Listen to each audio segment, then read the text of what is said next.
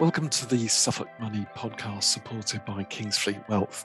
Uh, today's episode is all about the phenomenon that is Leiston Film Theatre and, in particular, the manager Wayne Burns.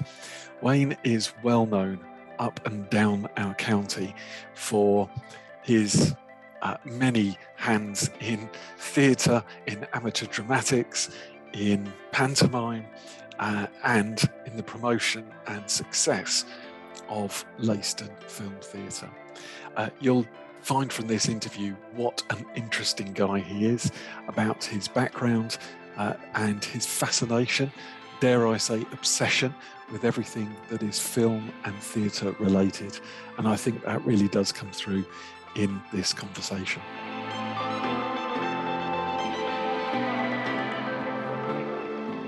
Wayne, uh, it's great to have a conversation with you. You look like you're surrounded by, dare I say, chaos.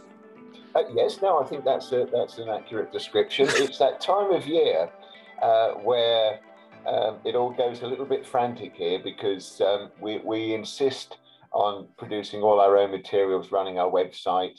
Um, all our assets are produced in house as well. So, with Christmas deadlines being brought forward, and even New Year, um, we are frantically trying to get programs printed. We have the pantomime program in production. Uh, the website, I'm pleased to say, is updated through till the new year now. That's gone out of the way. The, the list is getting shorter. Um, but, but also in the background, you can probably note we've got pantomime costumes hanging up. Uh, we've got hats all ready for the rehearsal on Sunday for them to try the various uh, costumes so we can sign that off, get that on the panto rail.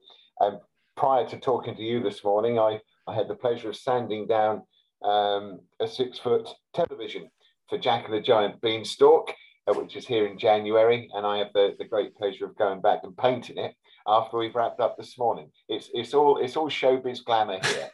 you certainly seem to turn your hand to everything. I think you have to. I think if you're if you're in this sort of environment that is a small independent cinema, you have to be prepared to roll your sleeves up and muck in. And that, that works from sweeping the popcorn up after a busy matinee, uh, right through to uh, checking the building when it goes out, a lick of paint here and there, fixing the odd leaking tap. Uh, having said that, you don't do that on your own. You have a splendid team behind you, and I, am blessed with the most remarkable team that any any cinema could uh, could have. Your career, if I put it that way, as to how you ended up doing what you're doing, is absolutely astonishing. And it seems to really focus around a fascination with theatre and cinema that maybe not many people have. And I suspect that's at the heart of your dedication. Yeah, I mean, I, I don't consider myself a film buff uh, by a long way. Uh, there's many, I mean, people assume you've watched every film that's ever been released. That's not the point at all. I, I, I really haven't seen that many films. I consider myself a showman um, through and through. And I suppose my love of, of theatre, of variety, of entertainment, of cinema, all stems back to key moments in my childhood. And if we take those three as an example, mum and dad would always drag me off to Yarmouth every summer for the traditional day out where you'd walk the long promenade. You'd park up and you'd have to join the queue on Britannia Pier. Uh, because if you didn't join that queue, you wouldn't get tickets uh, for the evening performance. And it was the highlight of the day. We'd obviously had the fish and chips, we go up to the, the fun fair, we do the usual bits, the model village. Uh, but the, the, the, the main reason we went was to see the show on the edge of the pier.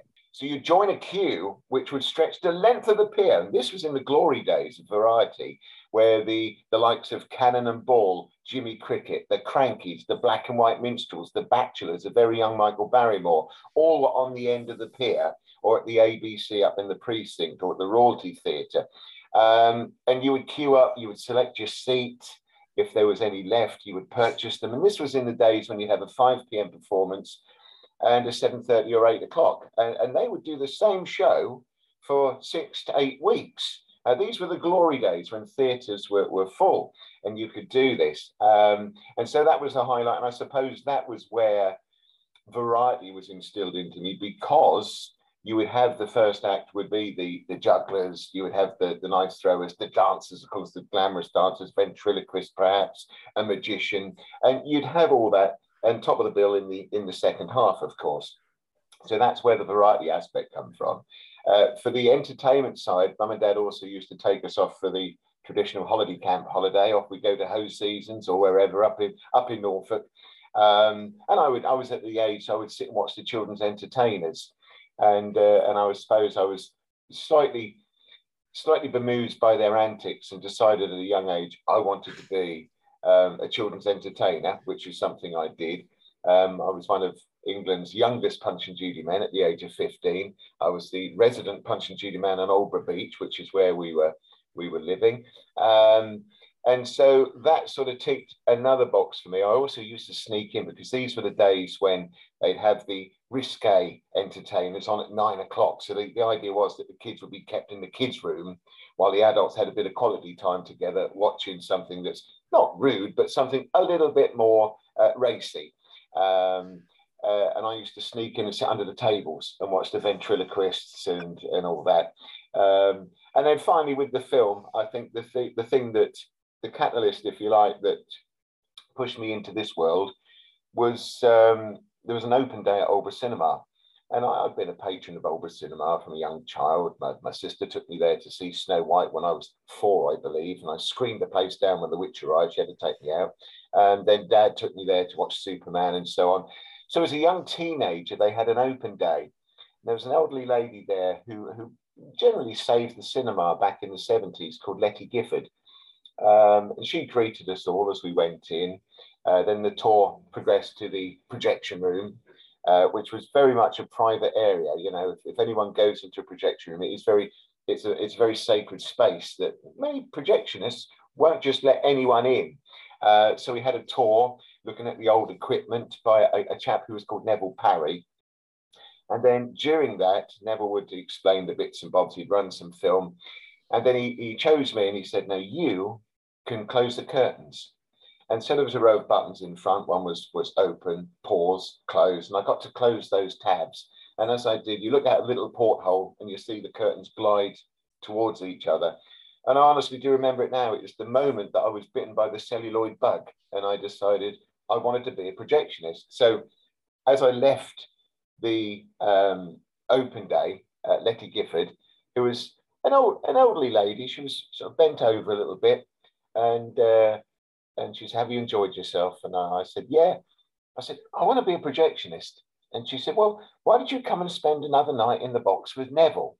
Well, of course, that was remarkable. So I cycled down there, spent an evening with Neville, and Nev said, uh, "Now, when the adverts finish, you can press the button and close the curtains. So I was all ready, of course. Uh, and I knew from experience that Kia-Ora was the last advert. And at the end of Kia-Ora, I merrily pressed the button and uh, Telly Savalas popped up selling Bacardi, I think it was.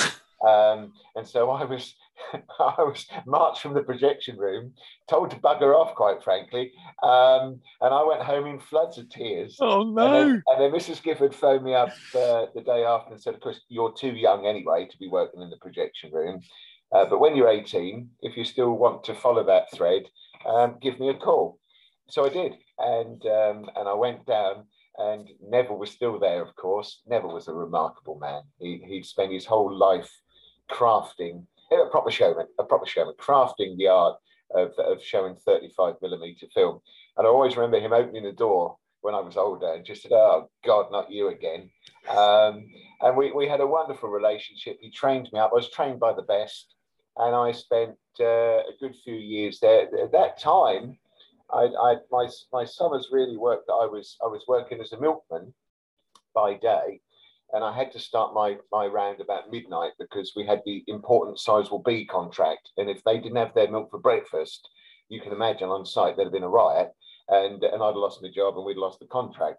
So wherever I was at a certain time, I had to stop delivering, get to Sizewell. So I thought it just makes sense for me to start at midnight and then finish on on the site, which is what I used to do.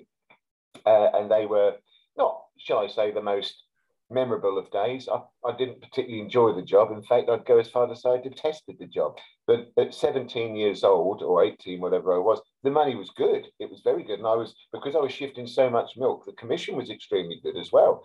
Uh, so it, it, taught me a life lesson that you know, when, when the money's rolling in like this, uh, sit on it, look after it. And that stood me in good stead. Um, but of course, when I'd finished that, I'd then uh, go home, have a couple of hours kip, down on the beach with the Punch and Judy uh, in the afternoon, couple of shows down on the beach. I had a wonderful bottler, as they call them. We used to go around and collect the, the 20p's off everyone down there. And then from that point, I would then go to the cinema. If I didn't have another hour's kip, I'd go off to the cinema um, and work there, go home, couple of hours kip, up we get, and we start again. I was young, I had the energy, I could do it. Um, and then I'd saved up all my holiday and was going to Florida to stay with my, my uh, aunt and uncle for a month. And the day before I left, the manager from the dairy called me in and he said that my outside interests, i.e., my entertainment and my cinema work, were conflicting with my dairy duties and that I had to give them up or he'd have no option but to consider, reconsider my employment with Dairy Crest as it was then. Um, and there was a bit of a standoff, and I stood there and argued that my books were all correct. Sizewell B site had their milk by breakfast, and quite frankly, uh, what I did when my last bottle had been delivered, whether I went gardening, wallpapering, doesn't really matter. Um, as long as I'm doing my job to the best of my abilities, and I considered I was. So there, there was a standoff. He was quite adamant they had to go. Uh, I was going to America the following day. So I took my, my satchel off in the days where you had the good old brown satchel, uh, undid my, my, my snap top uh, uniform, um, told him to stick his job and, and quit and walked out. Um, came back from Florida a month later thinking, what the hell have I done? Because, you know, you might make a few quid doing punch and Judy on the beach and, you know, showing films a few nights a week. He's not going to, he's not going to um, pay, pay the, pay the bills. But I was very fortunate that Letty Gifford had heard about this incident whilst I was away. And I got a call the day I returned asking me to go and see her. And uh, she took me on full time. And so I then spent another couple of years down there, a couple of two and a half years, before there was an advert for an assistant manager four miles down the road at Leiston. Um, and I was very much in two minds because I love my job at Aldeburgh. I, I, I don't know, there was something about showing a film the one that springs to mind, although there's many, was was Home Alone.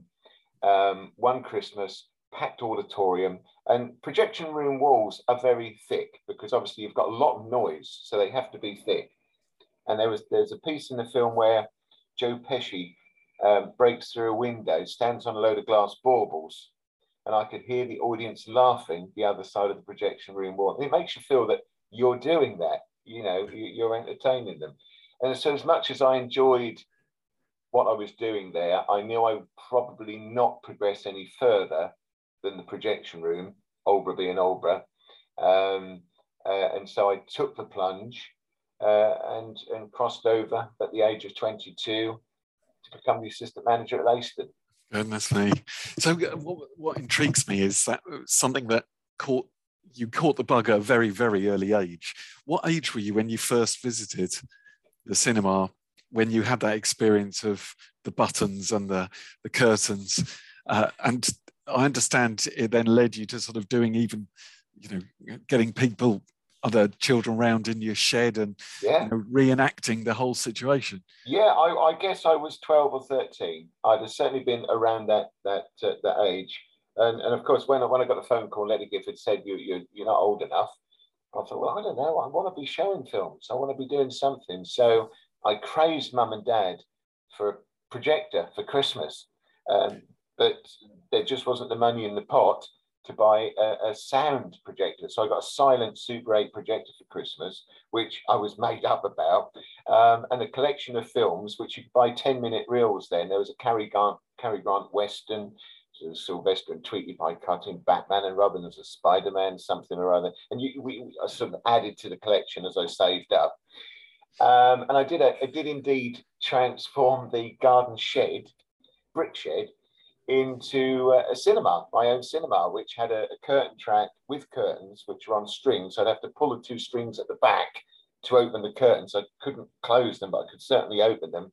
There was an old uh, screen, which was basically a white kitchen blind, which was which was hung uh, behind the um, curtains beneath the shelf.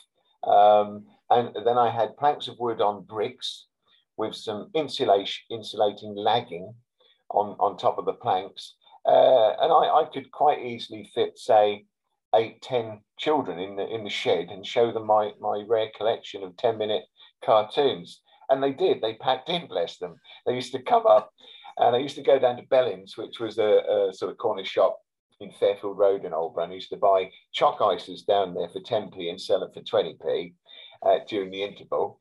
Um, and because it was a silent projector, I had to uh, record all the voices um, and all the all the sound effects and so on on a tape recorder, and then I'd play them back. And very often it would slightly go out of sync and so on. Uh, but you know, that, by hook or by crook, I was going to show films, and and you know that it, it amused me for a while. Put it like that.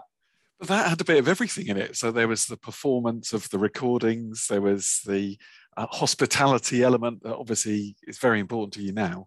Um, and there was obviously an eye to maybe making a bit of money as you did it in order to improve what you offered them. It's just classic entrepreneurism. It's wonderful. well, all the ice cream money went to new films.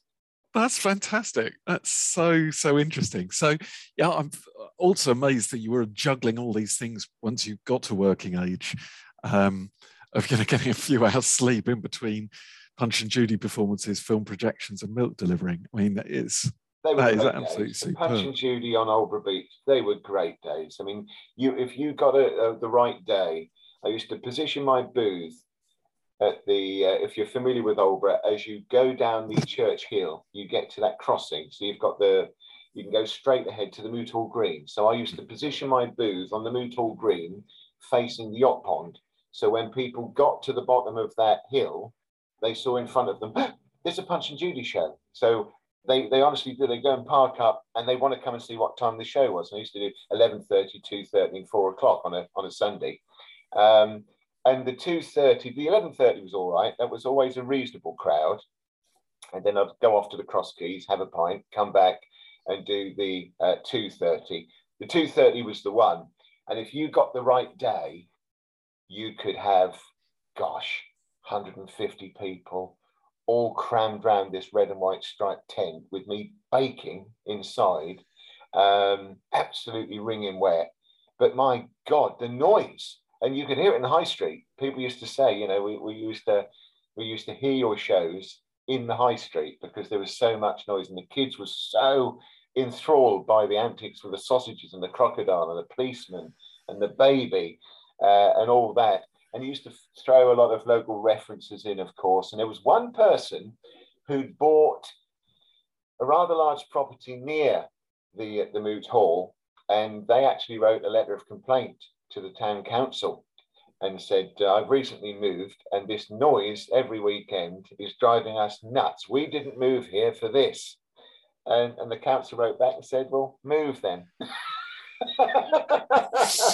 it's an interesting point, isn't it? Because obviously Aldeburgh isn't necessarily known for, dare I say, that type of entertainment. Um, and all the things that you're interested in, really, you would need to be, you know, Great Yarmouth, Lowestoft, Clacton, if you if you like, a different type of, of seaside resort. Um, but Aldeburgh must, on the other hand, have been an absolutely wonderful place to grow up. I mean, as far as the Punch and Judy goes, you know, the Suffolk Coastal, because I had to have permission from them and a license to to to to pitch up and do it, and they wholeheartedly embraced the idea. It was mm. good for the tourism for all that. and the town council did as well. The town council loved having a local resident Punch and Judy man on on their um, on their Moot Hall Green, and and I had many many years. It, it, it was great. It was real good fun meeting some lovely people who would very often, you know, return year after year, and they, they come and have a look at the the Punch and Judy show. Let's see if he's changed his jokes this year. I hadn't. And um, but growing up in Aldeburgh was because we were up the, the top end, we were up the poor end. Um, uh, where at one time the, the houses down the sea, you know the seafront would would have been packed full of working class families. It was a fishing environment, wasn't it? And my dad used to live down there many many years ago. But as time rolls on, uh, they call it progress. Um, it was a case that everyone sort of went the other end of town Um, and they, you know, they were council houses, and we had a lot of entertainment in the road because you know there was one family who would always have an argument, and we'd all stop everything and go and have a look. Um, and then see, you know, you you had a mixture of characters um, and, and, scenarios throughout the various years, uh, along with people who turned sheds into to cinemas. Um, but yeah, I, I, mean, I had a happy childhood. Uh, there was uh, I was one of four. I was a mistake. So was my uh, my eldest brother Rodney. He was a mistake as well. We call him number one. Um, Graham and and Bev, number two and three. Uh, they were they were certainly planned, but I was a mistake, a bit of a surprise.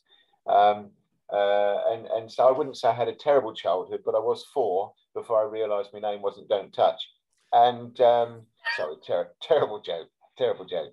So, uh, but no, I mean, my childhood was was good. It was fun. Most of them uh, had grown up and left home, so I, I was sort of home alone. Um, and mum and dad were very supportive. Mum probably more than dad. Um, you imagine I take over the, the garden shed uh, and put a projector on the top of the tumble dryer, um, and they want to get in there and put something in the tumble or get to the spare freezer.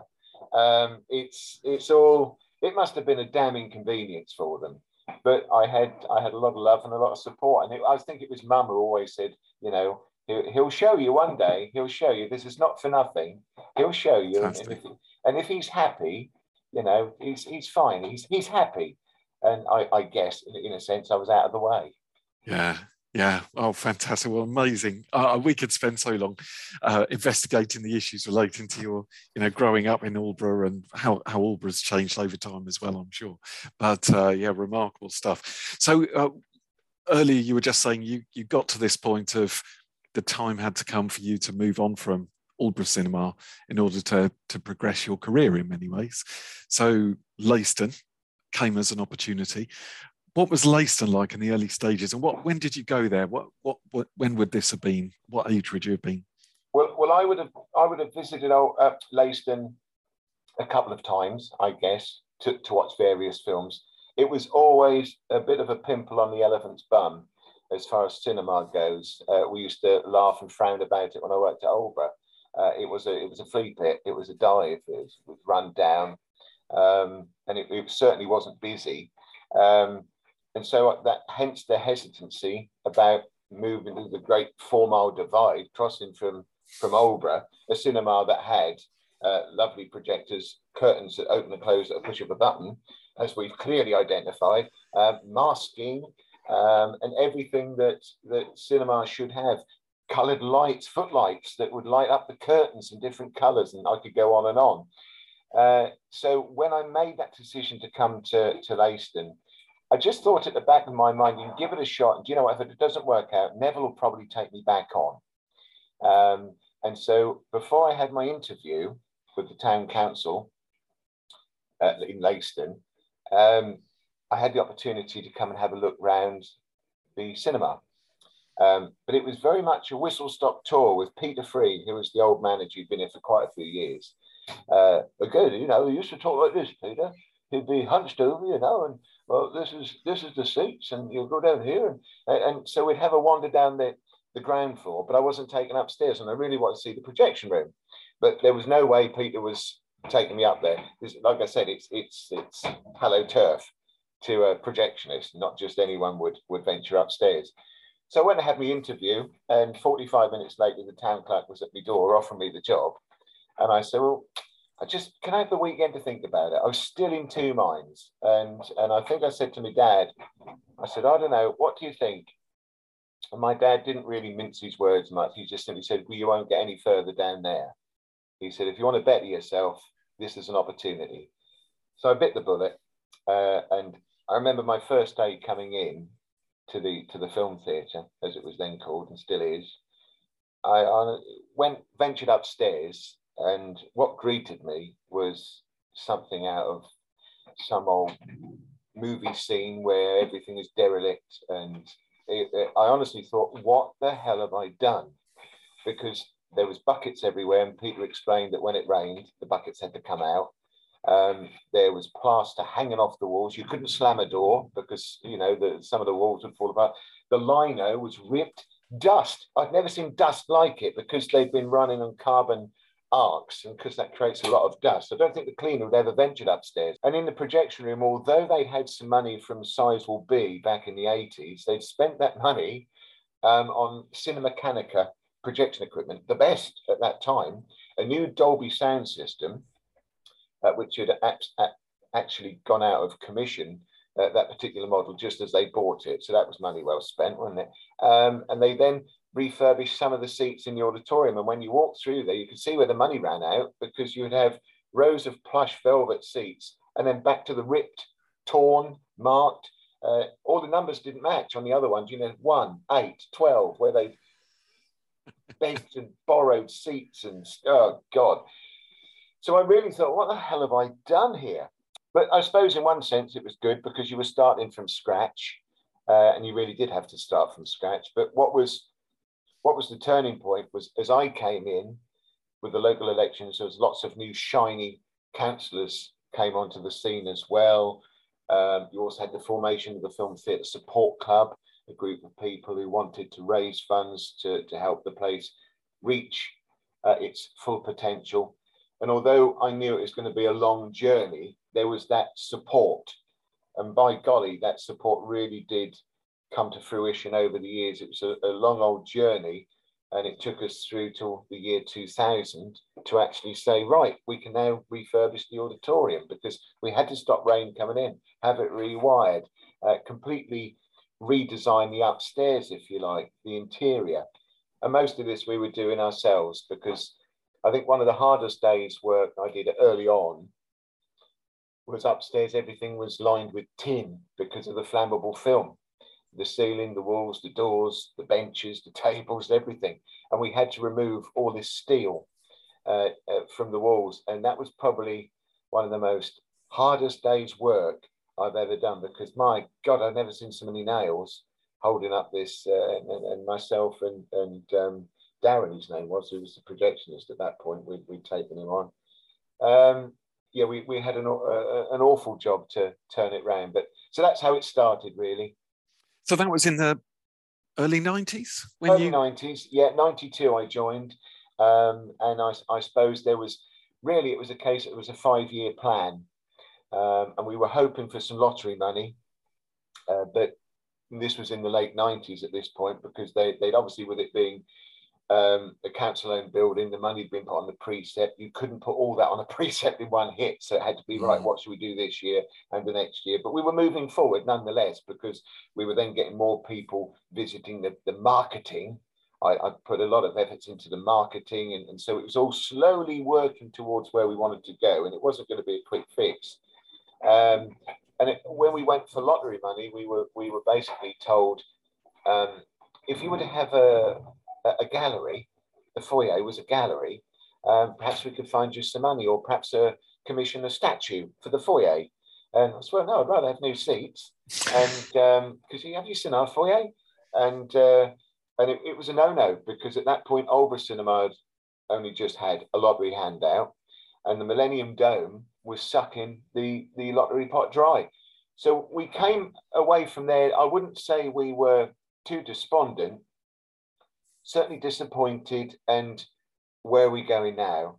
So we had a meeting where the support club, myself, the council all sat round the table. Uh, and it was just decided, you know, that we will do this, we will see this through, and we'll do as much as we can. And the support club went into overdrive. Uh, the staff went into overdrive. The council did what they could as, as well. Uh, and the result was uh, a transformation in our foyer, uh, in our auditorium, later in our foyer.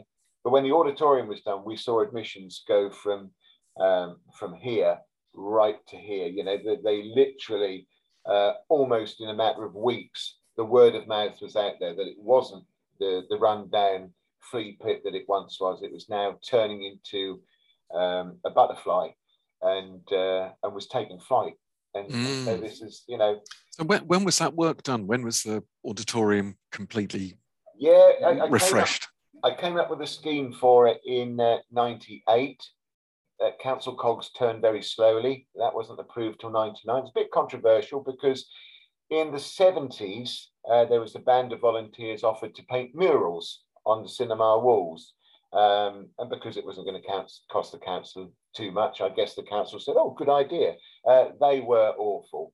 They were absolutely awful. There was a collection of local uh, performers. You had, you had the Beatles up there, Marilyn Monroe, all in beautiful uh, magnolia surroundings. It was it was bright, it was garish, not right for cinema. So when I suggested that we we put nice velour drapes in there and, and covered up all the, the murals, there was a bit of controversy over it. I won though, I won the day. Um, and we, we didn't look back. Uh, and so I, I guess I think it was 2000 when we finally had all our seats taken away, refurbished. Came it was a five week closure. I, I project managed. I oversaw it all. Worked to a timeline. Uh, we refurbished the foyer as well, which was quite small still in those days. And and yeah, we we did uh, we did a splendid job, uh, and that gave I think confidence. Then right, what can we do next? And it started an even bigger journey.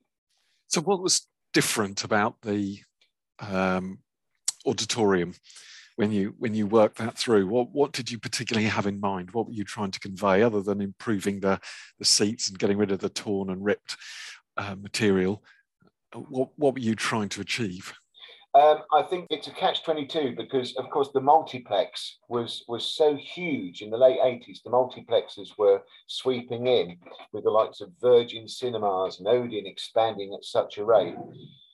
And the thing I wanted to do was to not give it too much of a modern feel, uh, but if you wanted to attract that audience, you had to do something like that.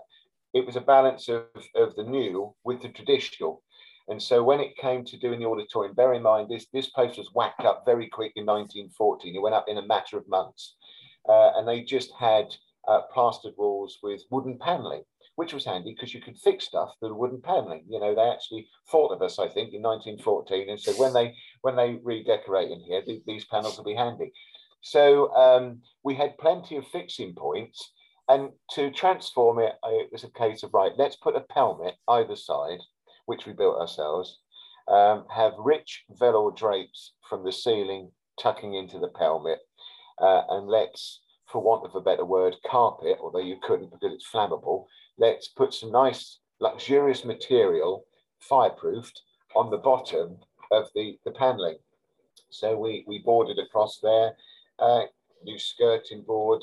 We introduced a new colour theme. We went for a lovely, rich wouldn't say it's pink. It's a sort of deep pinky red, beautiful, very theatrical, along with a nice gold. Uh, they became our house colours. Um, uh, and there was a little bit of um, rejection of those colours to start with until I walked into a meeting one day and said, oh, but the red is called palladium red, at which it wasn't. It was just out of the Dulux catalogue. And because I'd said palladium red, it was uh, it was embraced and we, we won the day. But now it's the most striking building because we, we carried that theme all the way through. It's outside as the Palladium Red, as we still call it. Um, and it's if anyone wants to find us, they can quite easy. It's it looks lovely, warm and inviting and vibrant. It's great. So we've talked a lot about the structure of the building, and then the, the other issue probably that was a significant expense to you is the projection because it sounds like what you inherited needed to be updated in some way.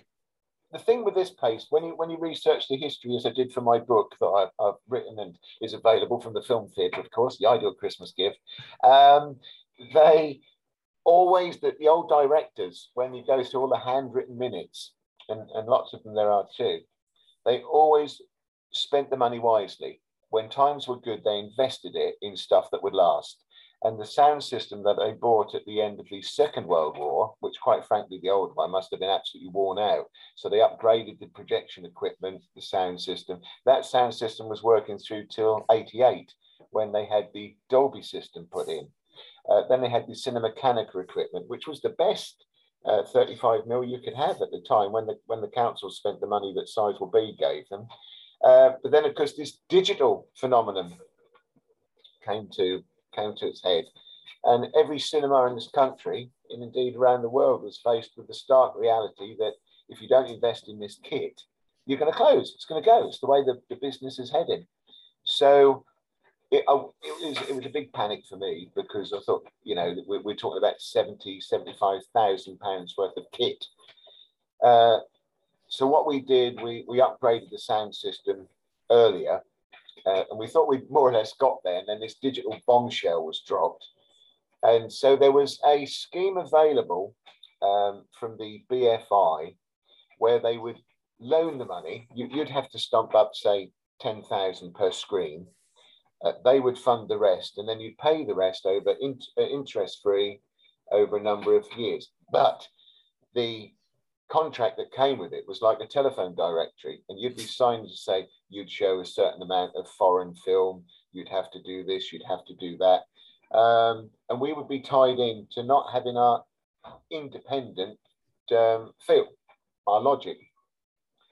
So the other option was that the council could get a very low um, government based loan, um, which would be payable over five years.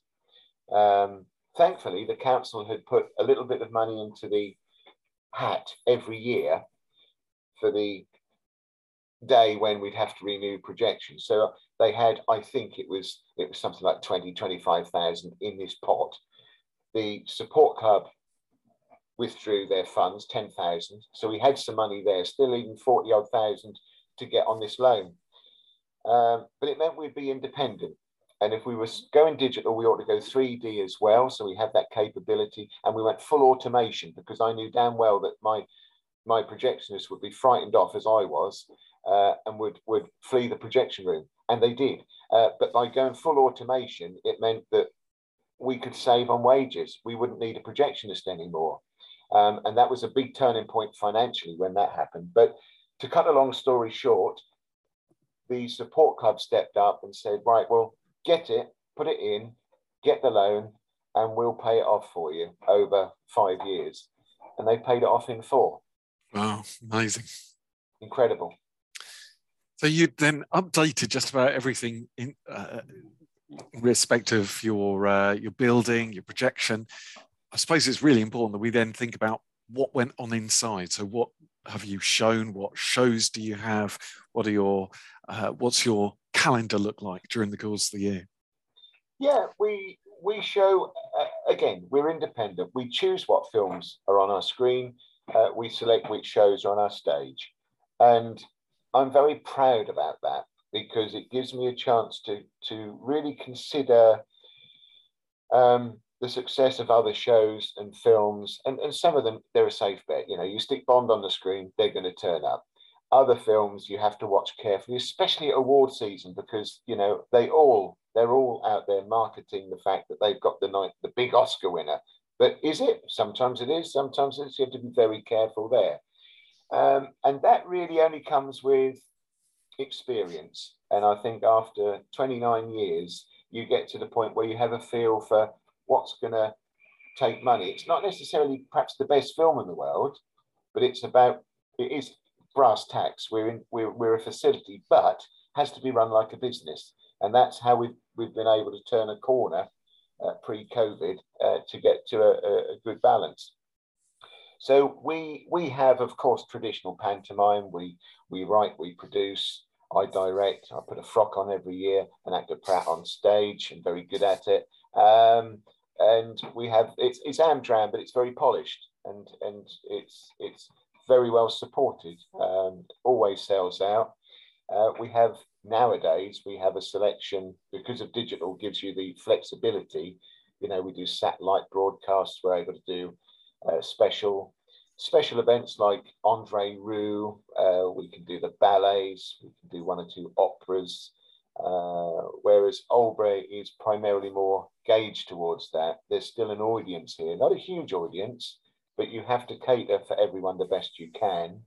Uh, as long as film, uh, you know, films as well, you have to, it's no good sticking a family film on when the kids aren't off. You know, that's your time to stick a matinee in.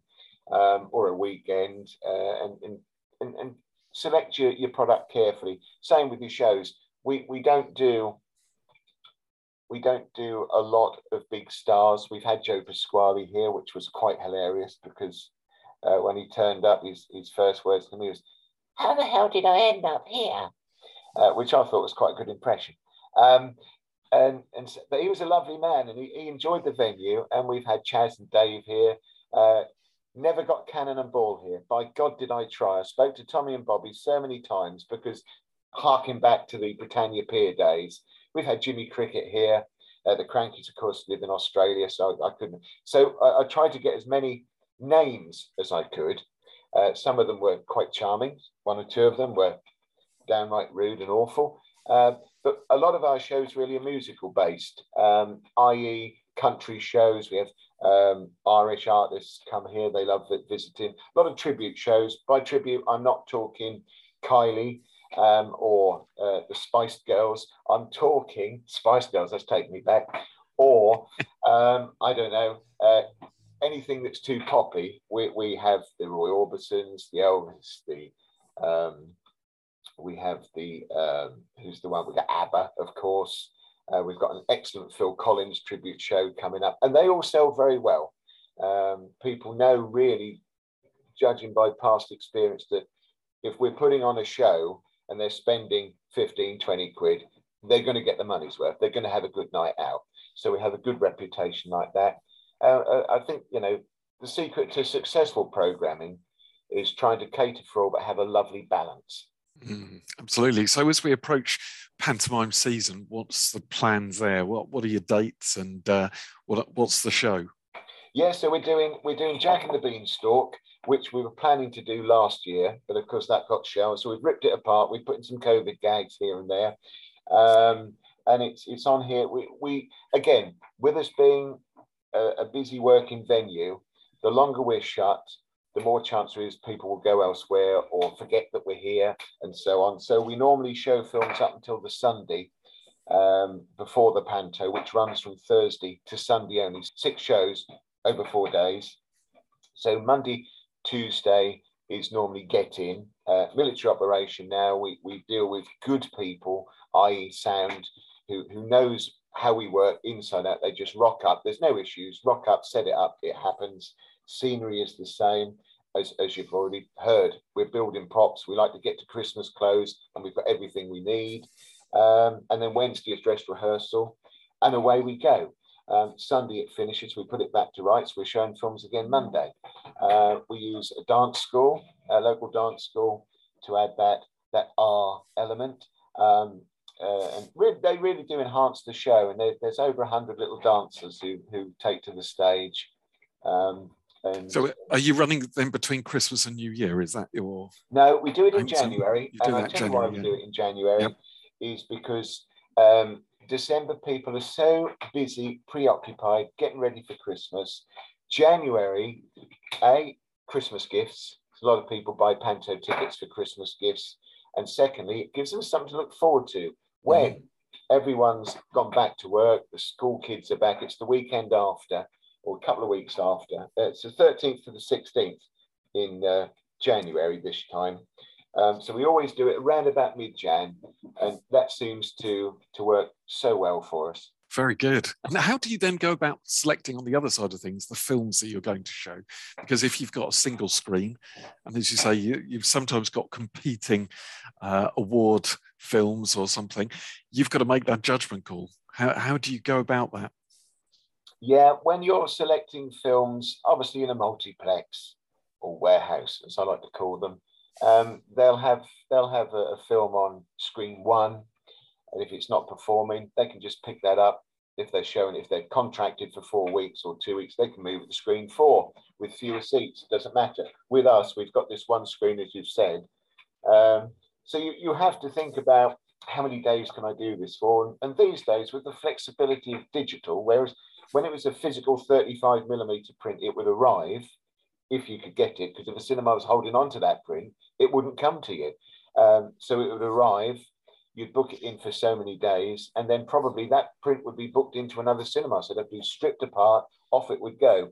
With digital, it can sit on the server, so you can show it for three days. It takes money. You can whack it in for another two a few weeks later, um, or a few days later other films you think, no, I can get a, I can get a, a week out of that, but it will play better matinees than it will in the evenings. And so perhaps you can show that as matinee, stick something else over it, in the evening. It is possible to show up to four films in a week. Um, you know, adding to that some special content, your, your satellite, your, your opera, your ballet, and um, you have a, a packed program. And our programs over the years, in the last in the last five years, I suppose, as digital has developed further, is really rammed. Some months we, we, we sit and we marvel at just how much product is on our screen, let alone the stage. So that must have made a massive difference to the finances. And you probably were seeing significant progress on, on all of that because as opposed to needing to refurbish, you can maintain and probably a lower level of expense, but get people in and, a, and an increasing number of people. But of course, then March last year, March 2020, everything changed. How, how, what was what was March 2020 like to you? Um, it was a bit of a nightmare because if we take my personal thoughts for one second, I'd worked my guts out along with fine colleagues and industry experts, the council, the support club. We'd worked so hard to turn this place around and reach the point where we were, which was where we were holding our own. Mm. The cinema hadn't costed council taxpayer anything for five years. Uh, and I'm not saying that we were making millions, but we were literally we'd have we'd have a, a few thousand left, which we invested into marketing straight away because, again, that's the way I work. It's about reaching new audiences. Uh, and the rug was pulled from underneath us. We were about to investigate the possibility of putting a balcony in the auditorium, which could easily be done. That's something I haven't forgot about but at the moment it's just not it's just not doable. And so we we were on our knees. Um, the staff were furloughed, of course. I wasn't furloughed, and that was a canny move because I could still come in, run the projection, make sure all the circuitry was working, the heating was fired up once a week, um, uh, and just generally keep an eye on the building. I had the mother of all clearouts. I had the biggest skip you can imagine delivered, and I went through the building and used the time wisely, but also to prepare all the assets. So when that green light eventually came, we had all the marketing materials to just go wallop. Here we go, we're back. Um, and then of course we were slammed down again and again. And when we finally opened in July, uh, there was there was a great sense of relief, I think, because staff had missed the place terribly. Um, I wondered if I'd get all my staff back, but they did. Mm. Um, but it, it was it was a tough time because we would have we would have um, FaceTime sessions with all the staff um, with a glass of vino and having a laugh and a chat and a catch up. But when you have staff who have been in tears, um, not necessarily about the finance side, but it's it how it affected people's mental health and especially mine as well was quite incredible. Um, I got round mine because in the first lockdown I transferred my transformed my garage into a nine seat cinema. Um, that was my that was my lockdown. So I've gone full circle. Uh, it, yeah. it, it's most beautiful because it's actually got automated curtains that open and close and a projector, and you know, it's it's it was my pet project. And then the second time uh, it came around, it was it was about the garden and the house, like everyone else. And the third one really was was putting together a community radio station locally, um, which has been of great benefit to the film theatre, of course. Um, and Becky, my assistant manager, we, we do a stage and screen show every Friday evening uh, where we promote, of course, what's happening um, at, at, local venues and Leiston.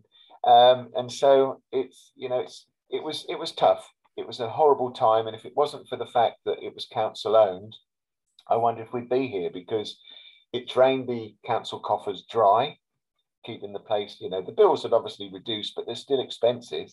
Um, we had an amazing ten thousand pounds in private donations uh, given, uh, which which just blew us away. They just kept coming and coming and coming, and we were fortunate to get some money from the the BFI and um, the arts, uh, which certainly helped. And it got us through. I mean, there was one time I thought we're not going to come back from this. It's when you keep opening, so you're investing that money on saying we're back, and it's money that's just been chucked away because then we're down again we're back, and away mm. we go again. Um, but I think we've reached a point now where the confidence is such that people are returning. You know, uh, we have a live show this Sunday; it's virtually sold out. uh, which is good. Bond did phenomenal business, thank God. Uh, how long have we been waiting for that? Um, and there are big films, big shows all around the corner. So I think next year, providing we can stay open, next year should put us in a in a much better place. Very good. So, how do you see things developing from here on? Uh, good question. Ideally, would love my balcony. Um, I am exploring options of getting my balcony as we speak. Uh, next year, I've been here 30 years. It makes you think, okay, 30 years is a long while. Um, uh, I would like to see the, the venue develop further. I mean, over the years, if we think what we, we now have, we now have a beautiful auditorium. Uh, people can go to our website. They can well, just Google Suffolk's oldest cinema. They'll see what a beautiful venue it is. We've got a, a beautiful large foyer now. We enlarged, we took back both shops on either side. Most of that work we did ourselves. We, we developed all that. So we can't really do much out there. We bought a plot of land on the side. We've got the most glamorous toilets anywhere on the on the side of the building. So we can't really do much. We've refurbished all backstage. So uh, for me, it's either a second screen um, on the car park at the back or a balcony, but the balcony will always win with me because we've proved that we, we can make our one screen, our single screen work. The balcony, obviously, full of Premier seats, is going to pull more revenue in. And at the end of the day, we come back to the fact it's a facility, but it's got to be run like a business. Mm. Um, and as for me, there will come a time um, where I shall have to say, uh, I've, I've done my bit. Um, I wouldn't say I want to walk away um, because I have I have talents which can be utilised if they so wish.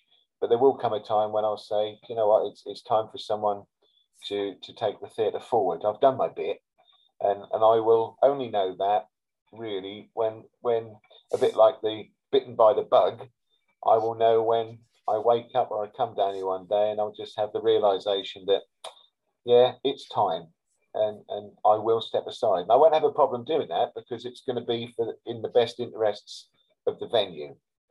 And uh, and if they wanted to retain me in some way, that'll be up to them. If they choose not to, then we'll have a clean break. Yeah, yeah. Well, those things lie ahead, but certainly you still seem to have the enthusiasm and excitement about everything at the moment. Yeah, it's the people, it's the product, it's the people, it's the customers. We have such lovely core customers who who um, thoroughly adore coming to, to the intimacy of the film theatre, watching the film in comfortable surroundings, intimate surroundings, with uh, with wonderful sound, crisp projection, and also it's it's the staff. And I have to say that because two of them are in the office with me now. Um, uh, they are they are the most wonderful people, and we really are a family. And so I don't think you just you don't necessarily get that everywhere. I know too many people who um, live for Friday and dread Monday. They get to Friday afternoon and suddenly, oh, it's the weekend. I'm not working. Great. Uh, off they go. They get to Sunday afternoon. Oh, God, it's back to work tomorrow. And I've never been like that. Uh, few other times when I resent turning in for work because it's so varied and I work with such a, a smashing bunch of people. Uh, and the customers are so nice. We know we know customers can be awkward, and we do get some, uh, but but the majority of them are all part of our extended family. Yeah, amazing. Well, um, and you you told me previously that people come from all over to come and pay you a visit. So we have listeners all over Suffolk and further afield. But what's what's the uh, value for them of a trip to Leiston? I, I think I can only sum it up when I when I refer back to the latest Bond film, No Time to Die, which saw people coming from uh, Ipswich, Norwich, Bungay, um, Essex, uh, all, all over the place because I don't quite know why. Perhaps they couldn't get into their, their warehouse uh, that was showing a film near them. Um, but they would come here and they, they'd be very vocal in saying, It's our first time here. So, well, welcome to the family. Where have you been? Uh, you know, enjoy the show. They all get a greeting on the way in and they all you know, on the way out, thank you, good night. And you don't get that in a multiplex. The multiplex is cold, it's dark, you just walk through it, it's done. Um, and when they would leave, they'd say, So, first time ever, we'll, we'll definitely be back, or we'll come here from now on. And I think that's really where our marketing comes in because over the years, you start local, but then you realize, okay, we need to stretch our catchment further. So we have a strategic campaign that we would run in Halesworth. And now Halesworth are a big bulk of our business. We then extend that a bit further up towards Lowestoft, and we have one or two who come from there out to Bungay, Beccles, Framlingham, uh, I, Diss. Uh, we have people who will quite happily jump in their car from Felixstowe. Woodbridge is an area, of course, we work on as well. But if you actually drew a circle where our core customers, it's anything from Southwold out to Framlingham, uh, round to Woodbridge, and that's that's a huge catchment that that we've we've we've gone out and found over the years, and we still get people who didn't know we were here or um, or were, were, were, totally unaware that there were cinemas in this area and that they, they have to go to Norwich or Ipswich and suddenly they discover us and it's like they, they found this little diamond. Lovely. Lovely. Well, thank you for sparing us your time. Uh, which I, I realise you're desperate to get back to painting the TV. I'm, um, really, I'm really not. so I do apologise that we've held you up on that, but um, it's been really wonderful just finding out a little bit about your background, Wayne, and obviously this amazing work that's been going on building something that you know has come out of nothing almost um, with it within Leiston and the film theatre. I think what we've got here, Colin, in, in the Leiston Film Theatre, which is Suffolk's oldest cinema, is something that is quite unique. It's a real gem. It's the biggest asset that this town has got. And I encourage anyone who's listening to this who's, uh, who's intrigued to know more, um, you can Google us, Suffolk's Oldest Cinema. You'll find us easy.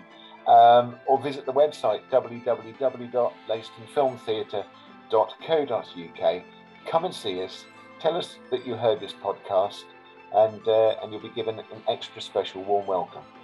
Well, that sounds like uh, an offer too good to miss. So, thank you. Thanks for your time telling us all about it. Oh, you have a great uh, panto season, good end to the year, and that naturally we all hope that 2022 will be, well, a significant improvement, shall we say, on 2020 and 2021. A pleasure, Colin. Lovely to talk to you.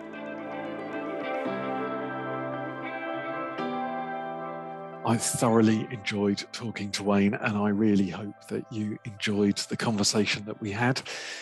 And dare I say that you might find the opportunity, I'm sure, with the enthusiasm that Wayne has of visiting uh, the Leiston Film Theatre. So, thank you for listening to another episode of the Suffolk Money podcast supported by Kingsfleet Wealth. I'm eternally grateful to Sally and Kevin Birch, who do all the hard work behind the scenes on the recordings and the bookings, and also uh, to Joy Day, who ensures that our wording is appropriate on our publications. Please do like and follow this so that you are always provided with the most up to date recording and any new episode will be made known to you.